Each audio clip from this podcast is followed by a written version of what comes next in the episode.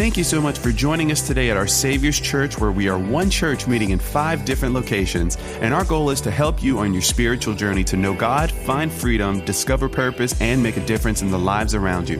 If you'd like to learn more about our Savior's Church or how to get involved, visit us online at oursaviorschurch.com. I suppose in my life, I've always been fond of fixing things.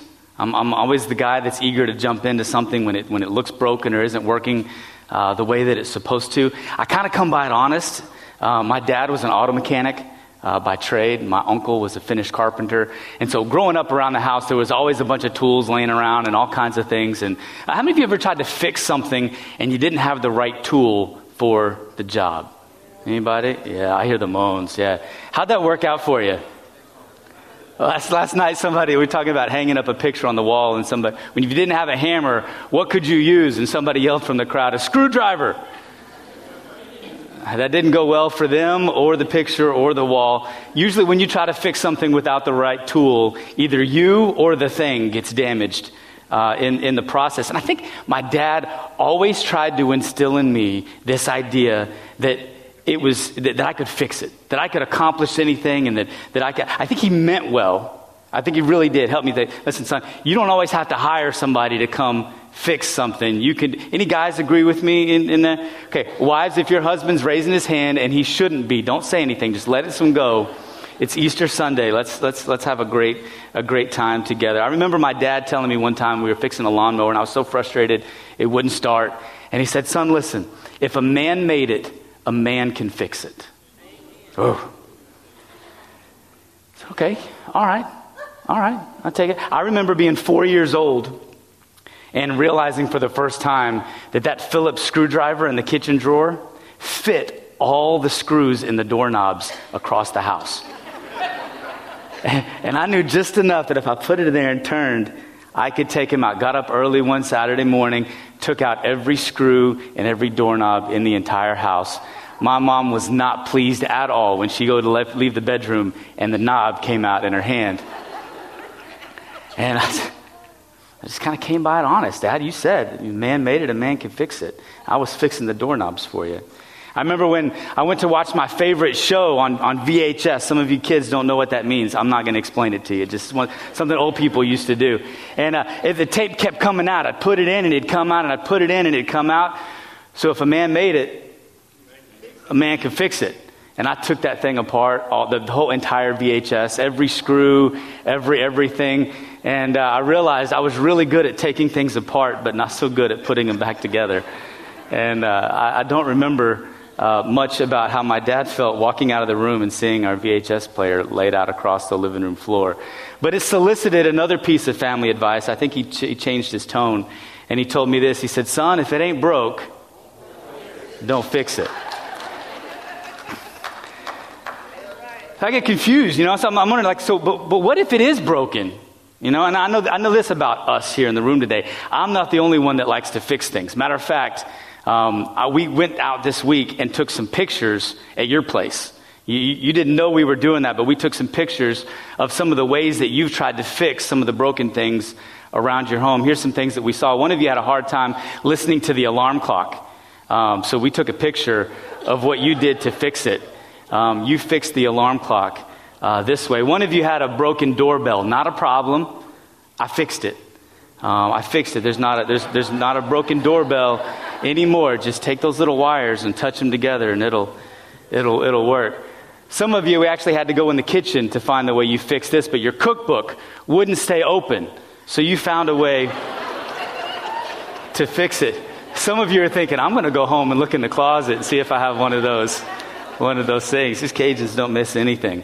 And then you've got gas prices these days. I've seen how some of you try to fix the gas prices that exist in your homes. We have a picture of, there you go.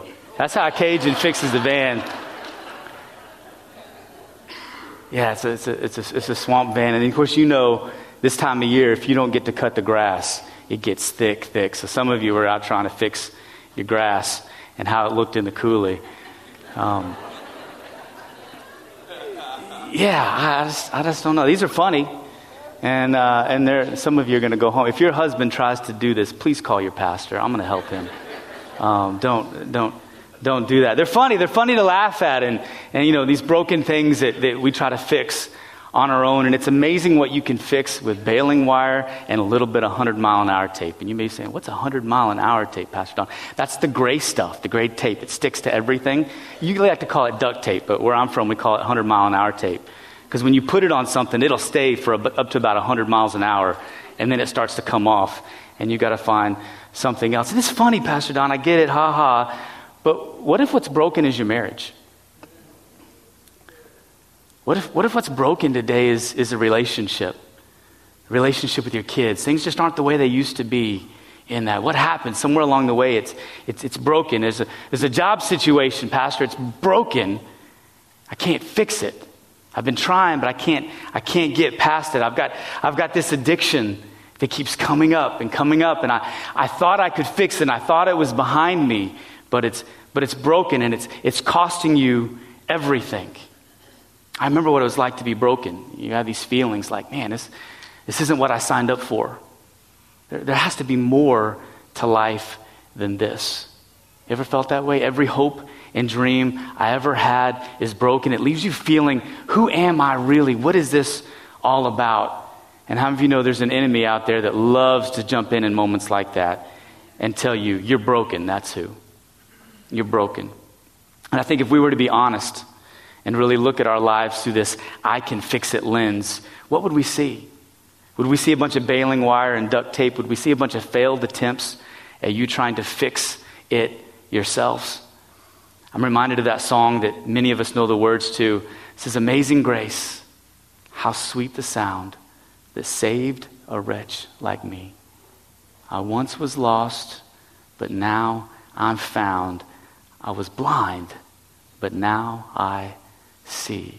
That song came from somebody's place of brokenness, and they found healing, but it wasn't because they tried to fix it themselves. That's the story of the gospel, the good news, a story of hope. And please let me be the first one to tell you today, if any of what I just said resonates with you, there's hope for you today. There's hope in Jesus. There's hope in God to help fix you. Because here's the truth I need you to understand about trying to fix your life on your own. Since God made you, God can fix you.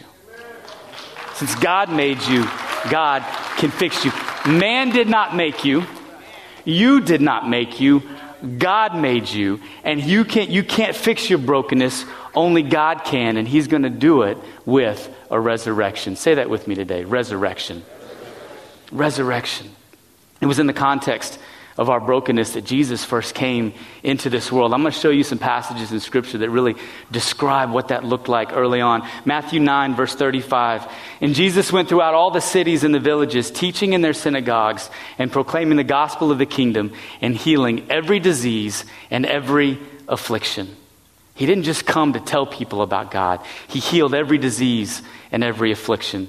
And when he saw the crowds, he had compassion for them because they were harassed and helpless like sheep without a shepherd. That's my Jesus, helping me when I'm harassed and helpless. Can I tell you there's a big difference between fixing and healing? A big difference between fixing and healing. What's amazing, Jesus' life was lived not by chance, but exactly as the Scripture said that it would. 700 years before Jesus came to live on this earth, this is what the prophet Isaiah said about him and what he would do for us when he came. Verse 5 says, But he was wounded for our transgressions. He was bruised for our iniquities. The chastisement or the punishment for our peace was upon him, and by his stripes we are healed. All we, like sheep, have gone astray.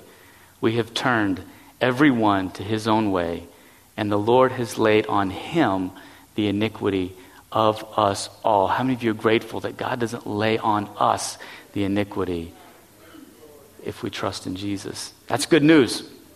Paul thought so too. It was great news. Matter of fact, when Paul was writing to the church at Corinth, here's what he said about the gospel, about this good news. He says, Now I would remind you, brothers, of the gospel that I preached to you, which you received, in which you stand, and by which you are being saved, if you hold fast to the word that I preached to you, unless you believed in vain. Look at this. For I delivered to you as of first importance. Not the second thing I told you, not the thing I eventually got around to telling you, but the thing that was the most important thing to me to share to you was this first importance of what I also received, that Christ died for our sins in accordance with the Scriptures, that he was buried, that he was raised on the third day in accordance with the Scriptures, and that he appeared to Cephas, then to the 12. Then he appeared to more than 500 brothers at one time, most of whom are still alive, though some have fallen asleep. And then he appeared to James, then to all the apostles. But to Paul, this was so deeply personal. Look what he says the next verse, verse 8. Last of all, as to one untimely born, he appeared also to me.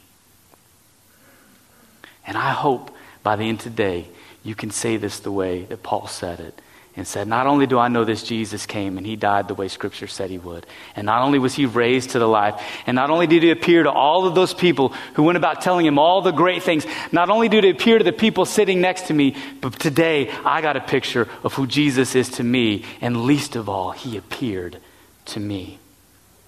You got to understand the gospel of Jesus is public, but it's also deeply personal. The gospel is good news. It's not that God just sent Jesus so that we could go to heaven when we die. Y'all do understand there's more to life and more to Christianity than just fire insurance. Look what John 10:10 says. These are Jesus' words. He says, the thief comes only to steal and to kill and to destroy. I came that they may have life and what? Have it abundantly.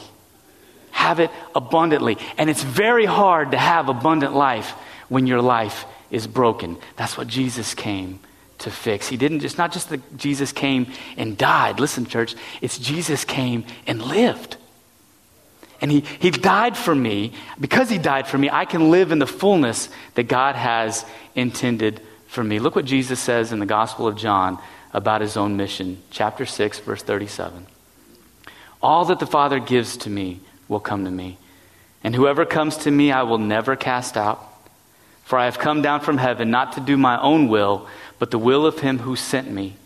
And this is the will of him who sent me, that I should lose nothing of all that he's given me. Look at this next part. But raise it up on the last day. What does he mean, raise it up? I'll tell you, he's talking about a resurrection. He's talking about a resurrection. Not just this idea that what was broken can now be fixed. Church, it is so much more than that. I'm talking about the kind of thing where it was dead and Jesus can bring it back to life. The kind of thing that you thought was ended and God says, no, there's a new beginning for you. That's the gospel. That's the resurrection message. And that's what we're so excited about here on Easter Sunday. It is a resurrection. And Easter is more than the day we just celebrate the resurrection of Jesus. It's more than God sent his son to us to save us and to heal us. It's so much more than that. It's just as Scripture said he would. Don't miss that. His death came as a surprise to his followers, but not to God, who all along had a solution and a plan to our problem of sin and brokenness. I want to show you that story, that resurrection story. Open your Bibles to Matthew 27. We're going to read the story together. Jesus has been betrayed, and those that he came to save decided to have him crucified. We're turning to Matthew 27, chapter 27, verse 27 through 31. Then the soldiers of the governor took Jesus into the governor's headquarters, and they gathered the whole battalion before him. And they stripped him, and they put a scarlet robe on him. And twisting together a crown of thorns, they put it on his head and put a reed in his right hand. And then they mocked him. And kneeling before him, they mocked him, saying, Hail, King of the Jews, huh? And then they spit on him, and they took the reed, and they struck him on the head. And when they had mocked him, they stripped him of the robe and put his own clothes on him. And they led him away to crucify him. And I was thinking about fixing things and fixing my own brokenness. And as I looked over this story this week, and couple things stood out to me. Here's one of them. While he's on the cross, when you read this story, he's suffering in agony and nearing death.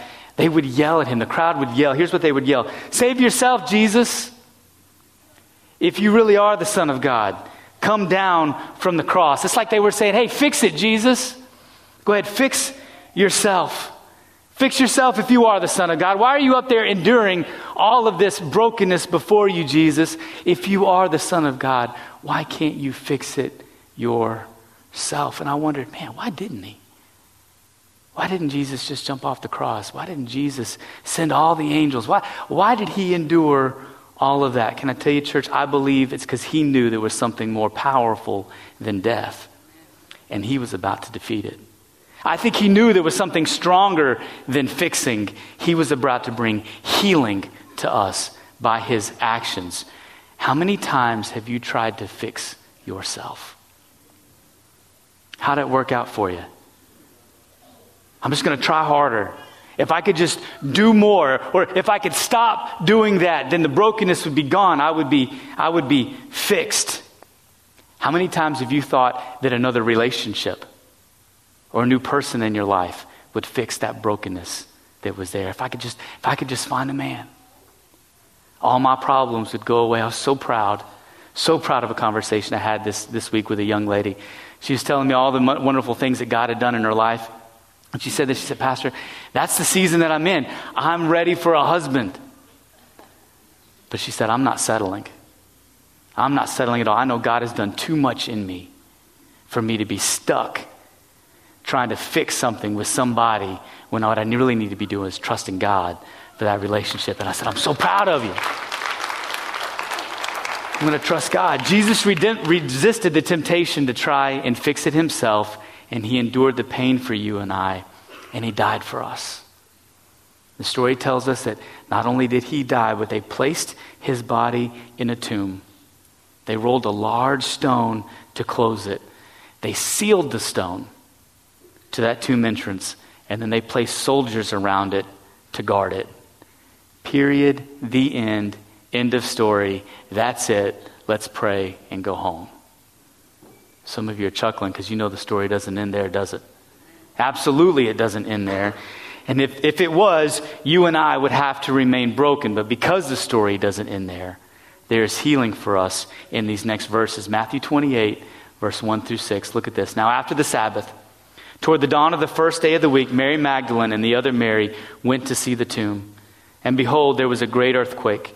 For an angel of the Lord descended from heaven and came and rolled back the stone and sat on it. His appearance was like lightning, and his clothing white as snow. And for fear of him, the guards trembled and became like dead men. But the angel said to the woman, do not be afraid, for I know that you seek Jesus who was crucified. Look at this. He is not here, for he has risen, as he said. Okay, you didn't get as excited about that as I did when I read that the first time. He's not here. He is risen, exactly how he said. And can I tell you, church, that all of Christianity rests on this truth. He is not there anymore. He is risen. There is an empty cross. Jesus has risen. And I thought today I would share with you just some truths, rather briefly, about resurrection. Truths about resurrection and what to think about when you're broken and you can't fix it yourself. Here's the first thing I want to tell you, the first truth about resurrection. If you want God to resurrect something, you have to be willing to let it die first. You have to be willing to let it die first. The scripture goes into great detail about the fact that Jesus died before he was buried and before he was resurrected. And if you want to see God bring about a resurrection in your life, you need to stop trying to fix it yourself. When Cole, my 12-year-old, was young, he would bring me broken toys to fix. I love that my children think I can fix anything. I really do. It is one of the joys of being a father to look at something your kids bring you that's broken. You're like, come here, I got that. Let me fix it. When as adults did we stop bringing broken things to our Father? When did we stop doing that? When did we lose that idea? Probably about the time we decided we could start fixing it ourselves. I remember the time Cole brought me an action figure and the leg was off and he couldn't get it back on. And, Dad, can you fix it? And, yeah, absolutely. And I grabbed one part in this hand and one part in this hand. And as I started to do it, he stopped me. He said, I got it, Daddy. I got it. I see what you're going to do. And what did he do? He took it from me. And he tried and he was getting frustrated. And I asked him, I said, are you ready to let me fix that? Yeah, okay. And I'm reminded every time I think about that story of the times that I've brought in something broken to God and I see him start to work on it. I see him and I start to think, oh, that's what I need to do. And I take it back from God as if I'm going to do this, and I never fully let him have it. If you want God to bring a resurrection into your life, you have to be willing to let him have it fully. You have to be willing to let it die first.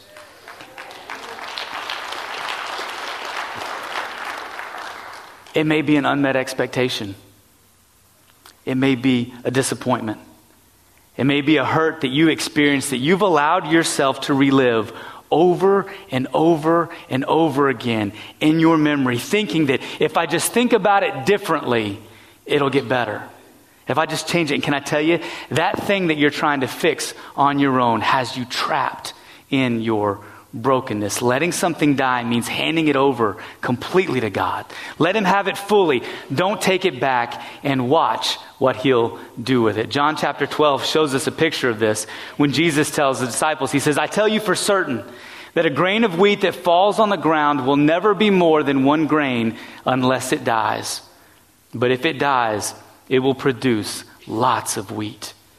And that hurt in your life hasn't yet produced something beneficial because it hasn't died. You haven't fully given it to God in that moment. You're hanging on to a little bit of it, and God wants to bring a resurrection to your life, but you got to let him fix it. You got to let him have it completely. Matthew 16:24 tells us this. Then Jesus said to his disciples, if any of you wants to be my follower, you must give up your own way, take up your cross, and follow me. If you try to hang on to your life, you'll lose it. But if you give up your life for my sake, you will save it. Back in the late 80s, Lori and Kevin, you may know them. Lori would sit with her two young daughters. This is 1986, 1987 time frame, 1988. And she'd sit on the front row right over there where Pastor Paul is sitting, and she would pray to God, God, fix my husband. Both of them grew up in a godly home and knew about church, but life had gotten to Kevin in a way. And he was in the bars and drinking and running from God and running from church and running from everything. And Lori thought, man, God, if you just please fix my husband. Please fix my husband. Please fix my husband. And she sat there in that pew with her daughters week after week after week, and prayed and prayed and prayed. And one Sunday, Lori will tell you, God spoke to her. And he said, that's my son, not yours. And you're not the wife that I'm ready for him to, that he needs when I'm ready to call him to what he needs to do. So why don't you let me work on you for a little bit instead of you being so concerned with me working on him? You should hear Lori tell the story. She says, my eyes got about this big around, and I said, okay, God. And she said, I did. For the next, 12 years, she worked and worked and worked and worked on herself. Got better. And she started to know some things, notice some things that happened in her story and in her life. And she says this. She said, Pastor, I stopped nagging, and one day I realized he stopped going to the bars.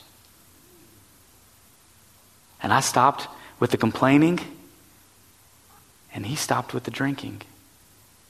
She said, Pastor, I got better. And it's like as if I was getting better, he was getting better, and God was getting all the glory. She said this. She says, as I did that, as I let God work on me, God loved Kevin back to himself and loved the religion right out of me. Kevin and Lori's story is amazing, but it's not the only story like that. What she let die, this desire, this dream that her husband would be fixed, it'd be the kind of husband that she could have, that she could serve alongside with in church, that her girls could look up to in the middle of that. It took a long time, but she gave it to God. She fully gave it to God. What she let die, God was able to resurrect. If you want God to resurrect something, you have to be willing to let it die first. Here's the second thing I need you to understand. You don't find a resurrected life where it was. You find it where it's going. You don't find it where it was. You find it where it was going. I saw this in the text for the first time as I was thinking about Easter and my conversation with you today. Look at Matthew 28, 6 through 7. This is right where we left off. He is not here, for he is risen, as he said. Come, see the place where he lay. Then go quickly and tell his disciples that he is risen from the dead. And behold, he's going before you to Galilee. There you will see him. See, I have told you. It's like the angel was telling him. He's not there anymore. But here's where you can see him. He's not there, but here's where you can see him. See, you'll notice Kevin and Lori aren't sitting on the front pew of this church anymore. And you may say, well, Pastor Don, where are they? I'll tell you where they are. They're not there anymore. They're standing over in the nursery, receiving our kids, working together, caring for all of them, serving together.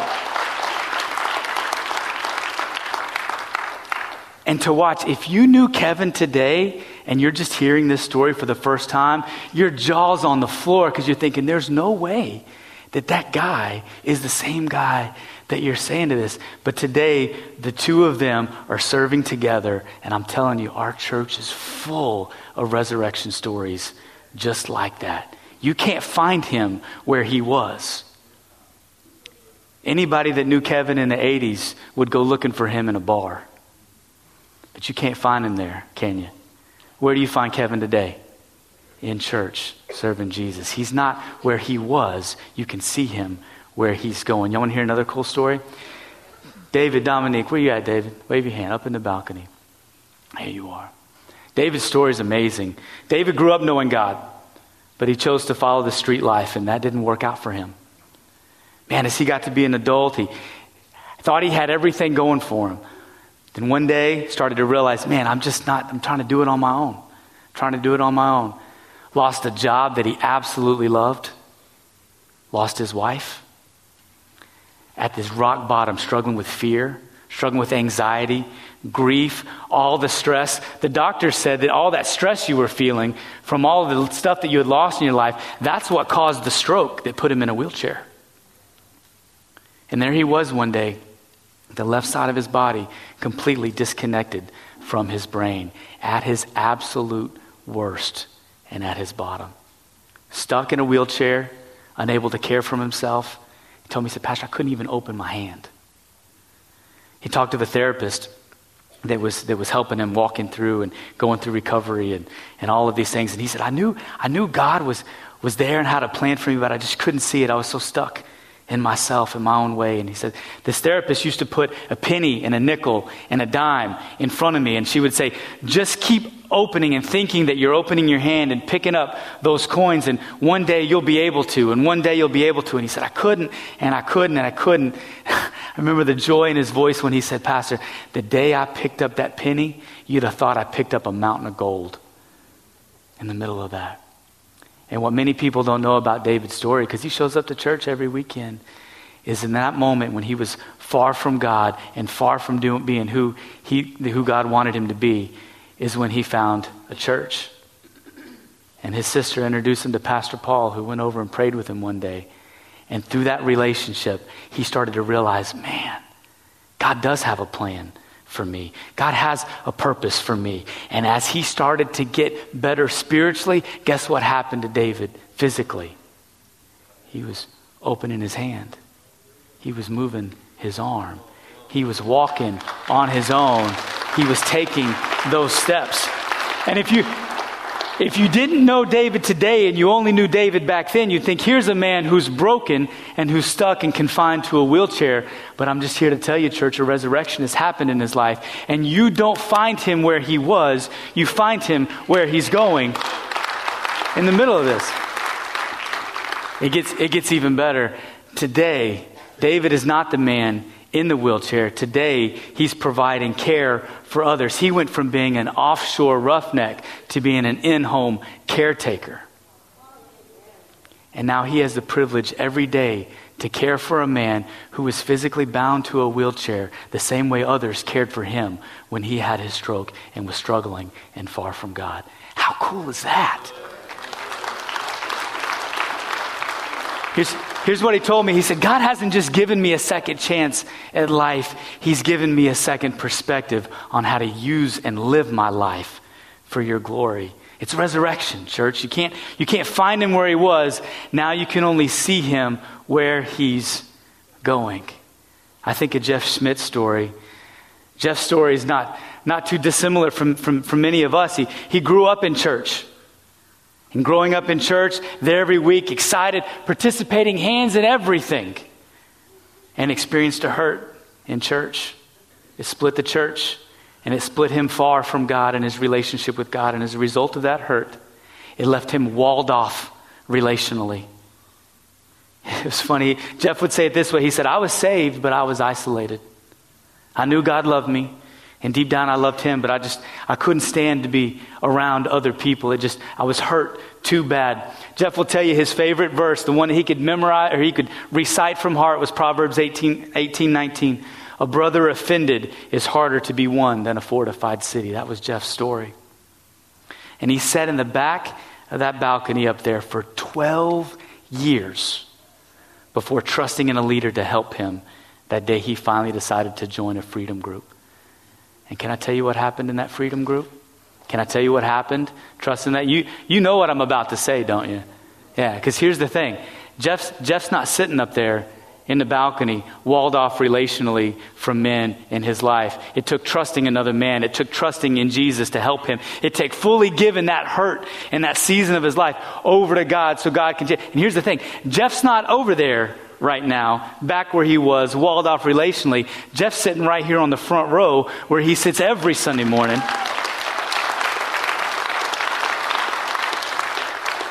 But listen to me, church. You don't find him avoiding men. You find him leading them today. He's no longer avoiding those relationships. He's looking for them. He's starting them. Jeff's leading a freedom group right now, leading one of our serve teams. Today in this church are nearly a dozen men that would stand up and say, Jeff is the reason why I have the relationship with my wife and the relationship with Jesus that I have today. That's a resurrection. You don't find Jeff where he was. You find him where he's going today. Do you see what I'm saying? Matthew 28, 6-7. He's not here. He has risen. He's going before you. There you will see him. The power of resurrection isn't just that a dead person was brought to life. It's that the live person is now going, accomplishing things for God. That's the power of resurrection. Y'all got time for Amber's story? Amber's story is amazing. Amber's sitting right over there in the corner. Amber grew up in a home where her father's drug addiction became her own. I want you to stop for just a second and think about that. The one man given to every child with the responsibility of bearing what it's like to be godlike, what it's like to represent God, is giving her the drugs that addicted her. Letting her and stewarding all of that poorly in the middle of that. And she said, Pastor, that his drug addiction became my own.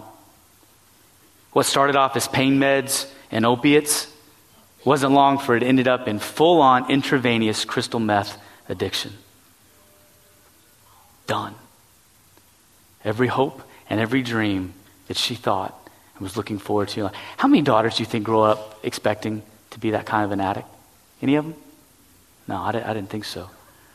At 25 years old, because of a friend, and her life completely disheveled, strung out and addicted, she leaves her infant daughter with her mom to go join Teen Challenge.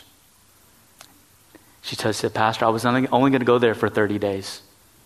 Only going to go there for 30 days. And while she was there, God met her. She met Jesus. 30 days soon became a year and a half. Let me tell you something amazing about Amber's story. That's where she was, but she's not there anymore.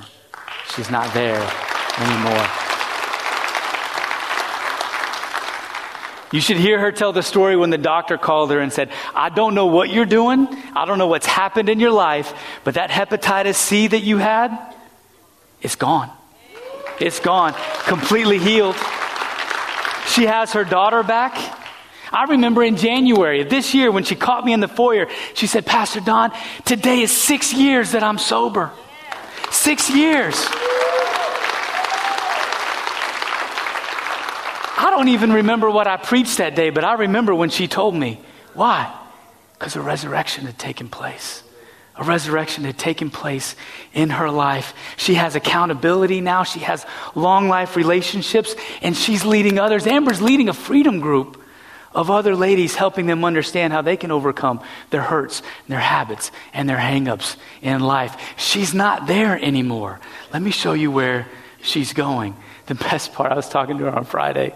She said, Pastor Don, I'm going to buy some plants for my house. And if you don't know Amber's story, you don't know the story of that house. She bought that house. She bought that house. From 25, strung out, crystal meth, can't even take care of her daughter. Now she's got her own house. She's a homeowner. And she's going out and buying flowers like we get to do to put in her house.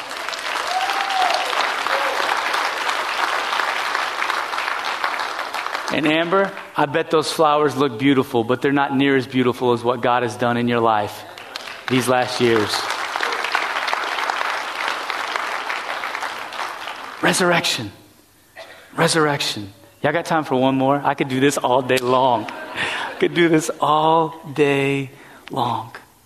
Many of you know Jessica. Jessica, where are you at? Raise your hand. There you are. There you are. Jessica grew up in a godly home, but she ran from it.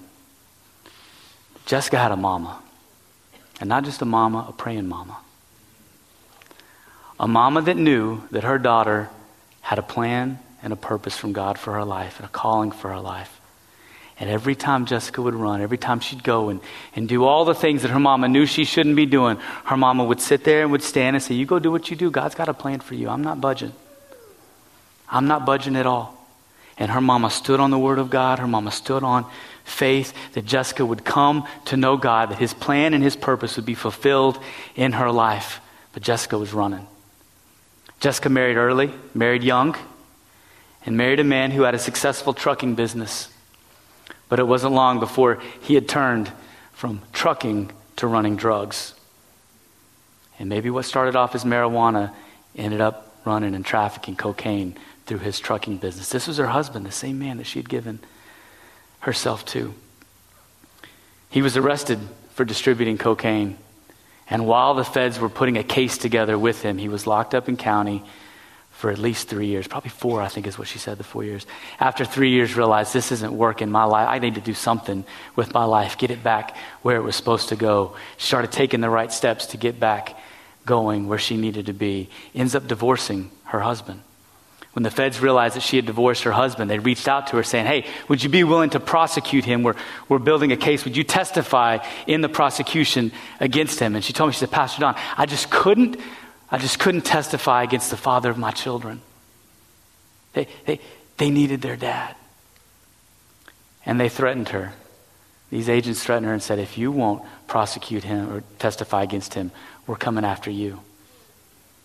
And it was in his hearing when they flipped the script on her and found 2 people that would testify that one day while they were buying drugs for her husband, oh, she was there, they said. She was there. And they went from saying, would you please testify, to saying, we're indicting you on conspiracy. You're getting lumped into all of this also. Jessica was convicted for 10 years, sentenced for 10 years. For conspiracy, for something that she didn't do.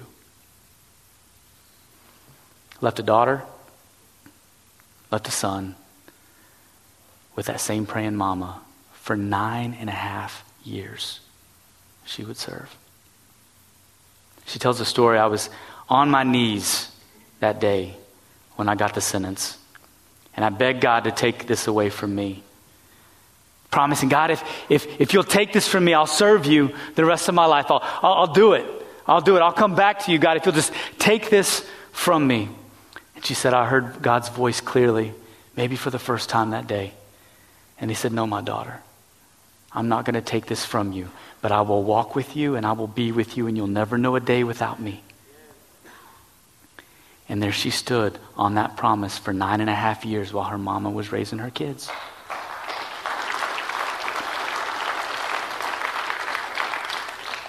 It was on that promise, and it was in those moments in that federal camp that she fell in love with Jesus and God began to change her life. Do you know what Jessica found out? That foundation of God's truth that my mama stand on for so many years, it's wide enough for me to stand on also. It's wide enough for me to stand on also. But if you go looking for Jessica, she's not there anymore. You can't find her there.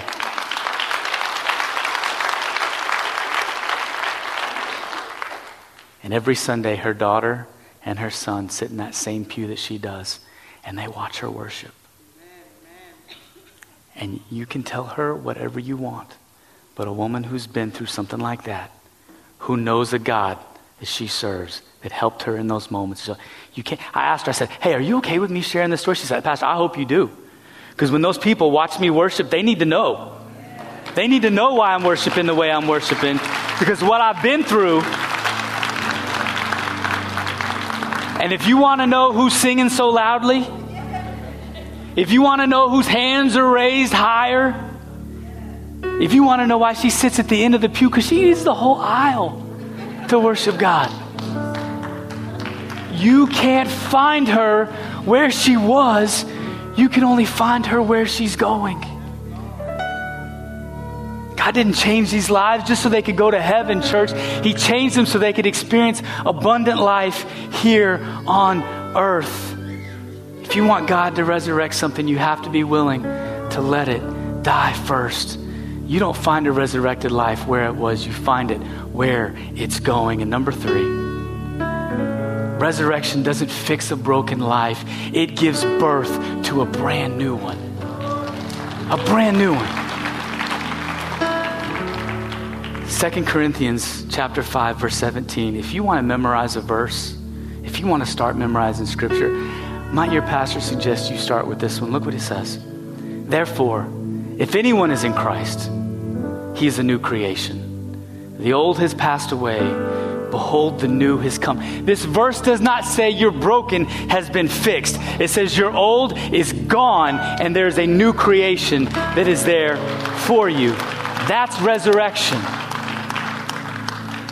Romans 8 carries that same theme for us. It says this, but if Christ is in you, although the body is dead because of sin, the spirit is life because of righteousness. If the same spirit of him who raised Jesus from the dead dwells in you, then he who raised Christ Jesus from the dead will also give life to your mortal bodies through his spirit who dwells in you. Let me give you the New Dawn translation of that. If that same spirit that brought her from death and him from death and him from death lives inside of you, then the same resurrection that he experienced, that she experienced, and that she experienced is available for you today.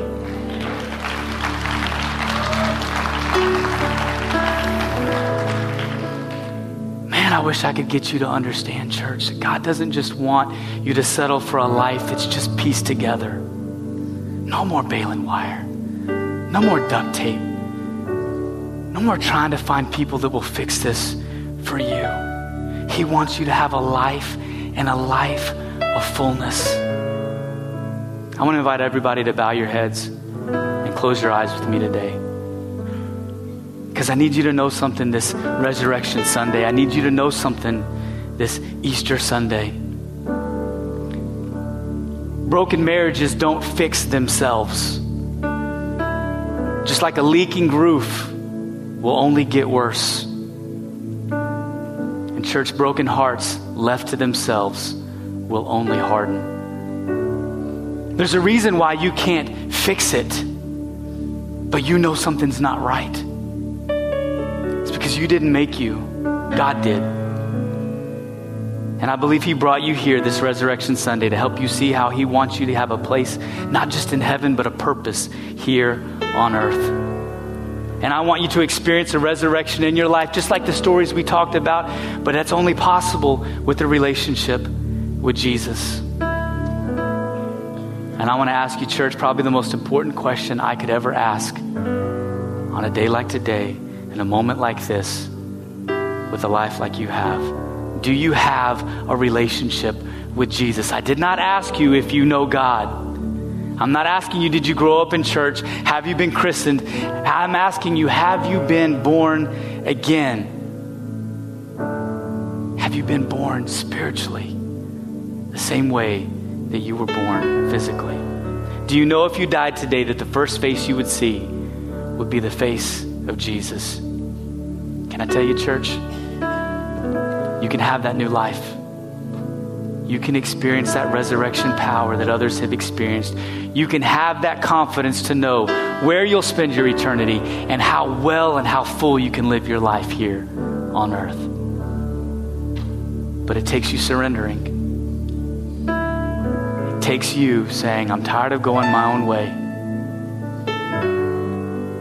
and I'm ready to fully give it to God, to fully let it. Jesus would say this to a religious man. In John chapter 3, he said, you can't enter the kingdom of heaven. You can't even see the kingdom of heaven unless you've been born again. You say, well, Pastor Don, what does that mean? What does this look like, Pastor Don? What are you asking me to do? I would tell you it's as simple as A, B, C. A, admit that you're a sinner, that you have sin in your life, that you're like all of us. You've gone astray, chosen your own way and your own way of doing it. And that way of you doing it, your own, has left you broken. And that sin in your life has separated you from a righteous and holy God. A, admit. B, believe that God sent his one and only son, Jesus, who lived a sinless life, a life you and I could not live, to pay a debt in full that we could not pay. It's not just believing that Jesus came for all of us. It's believing in your heart that Jesus came for you. A, admit. B, believe. C, confess. Confess him as Lord and Savior. When you're broken, the Savior part's easy. Jesus, save me. Help me. But it's that Lord part that really makes the difference. God, I'm tired of doing it on my own. Your way is better. I want to do it your way. I'm no longer in the driver's seat. I'm not even in the passenger seat. I'm going to get in the back seat, God, and let you fully have my broken life. If you're here today and you say, Pastor Don, I'm ready to admit, I believe, and I'm ready to confess Jesus as Lord and Savior. Will you pray with me today to be born again? With every head bowed and every eye still closed, I'm not going to embarrass you. I'm not going to ask you to stand up or even come to the front, but I am going to ask you to raise your hand so I know who I'm praying with this Resurrection Sunday. Pastor Don, will you pray with me to be born again? Let me see your hands, church, all across this place. Thank you. I see your hand. Keep your hands up. I'm looking. Thank you. I see your hand. I see your hand. I see your hand. I see your hand. There in the back. Thank you, ma'am. I see your hand. I see yours. I see your hand.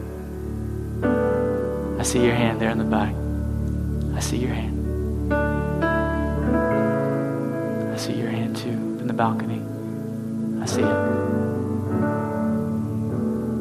I see your hand too. God's in the process of taking these broken things and he's healing them. And put your hands down. If you raised your hand already, don't raise it again. But if you're here before I pray, you say, Pastor Don, please include me. Please include me this Easter Sunday to be born again, to know that my future is not only secure, but my purpose in life is waiting for me. If you want me to pray with you, you didn't raise your hand earlier, raise it now before we pray. One more time. I don't want anybody to miss it. Church, here's what we're going to do. I'm going to lead us in a prayer, and I'm going to ask everybody to pray this prayer with me, indicative of the fact that nobody lives Christianity alone. If you raise your hand, I especially want you to say this prayer with me. Say, Dear Lord Jesus, I believe that you're the Son of God. I believe that on the cross, you took my sin, my shame, and my guilt, and you died for me. I believe you rose from the dead to give me a place in heaven, a purpose on earth, and a relationship with your Father. Today, Lord Jesus, I turn from my sin to follow you with all my heart, no matter what it costs me. God is my Father. Jesus is my Lord and Savior. The Holy Spirit is my helper. and heaven is now my home. In Jesus' name, amen, amen, amen.